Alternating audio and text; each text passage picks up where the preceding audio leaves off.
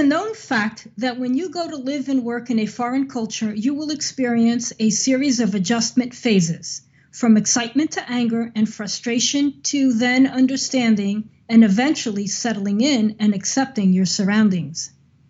If you are living overseas, you will experience these phases. No one escapes them.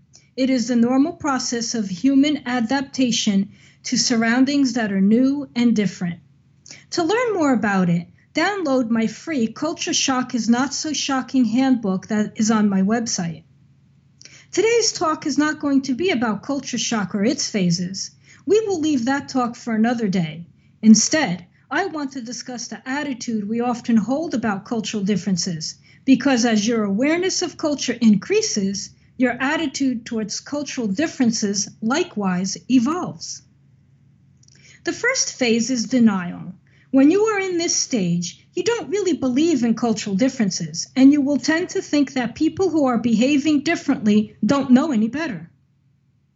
You believe that the way you behave is natural and normal, and the way the other person behaves is wrong and misguided. Since you don't accept cultural differences, you don't feel threatened by them. Generally, when you are in this phase, you will have limited your ability to create contact with people different from you. In phase two, you will experience defense. When you are in this phase, you have accepted the reality of cultural differences, but you are deeply threatened by it and you believe that other cultures are inferior. You know better than to impose your values on others, but you view others who are different than you negatively and prefer to have little, if any, contact with them. In the next phase, minimization begins to happen. In this phase, you are still threatened by differences, but you try to minimize them by thinking that those who are different are somewhat unfortunate, and you tend to trivialize differences.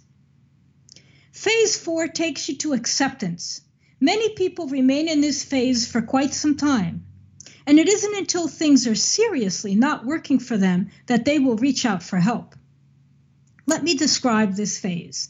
You accept differences as being legitimate.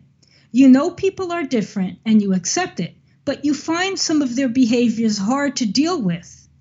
You don't judge them as wrong or right, good or bad but you simply don't go out of your way to adjust your own behavior. You don't put in the effort to become culturally sensitive. Instead, you become tolerant and sympathetic. In other words, you remain neutral, but not positive about differences. It isn't until you reach the last phase, which is the adaptation and integration phase, that behavior and attitudes begin to change. When you enter this phase, you go from being neutral about differences to being positive. You not only accept cultural differences, but you are willing and able to adjust your own behavior to conform to the different norms around you. You are able to empathize with people from different backgrounds, and you eventually become bicultural or multicultural. You effortlessly adjust your behavior to suit the culture of the people you are with.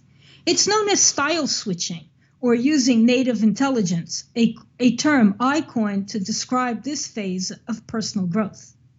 When you are using your native intelligence with others, you don't give up the essence of who you are. You effortlessly adjust your behavior to suit the culture of the people you are with. It is known as style switching or using native intelligence, a term I have coined to describe this phase of personal growth. When you are using your native intelligence, you don't give up the essence of who you are. You don't let go of your values and beliefs. You simply integrate aspects of other beliefs and cultures into your own. In this last and final phase of personal growth, certain aspects of other cultures become part of your identity to which you are happy to have it happen. When you are submerged in a foreign culture or working intensely in a multicultural environment, or serving on a global team, you will also go through these phases. If you are lucky enough to build and sustain an open mindset and honestly take a deep look at where you are able to move forward, you will become a global citizen who is using native intelligence, not only your own, but the intelligence of those around you. Can you identify a phase you may be in? If so, and if you are not yet in the final phase, can you identify what you may need to do in order to improve your condition?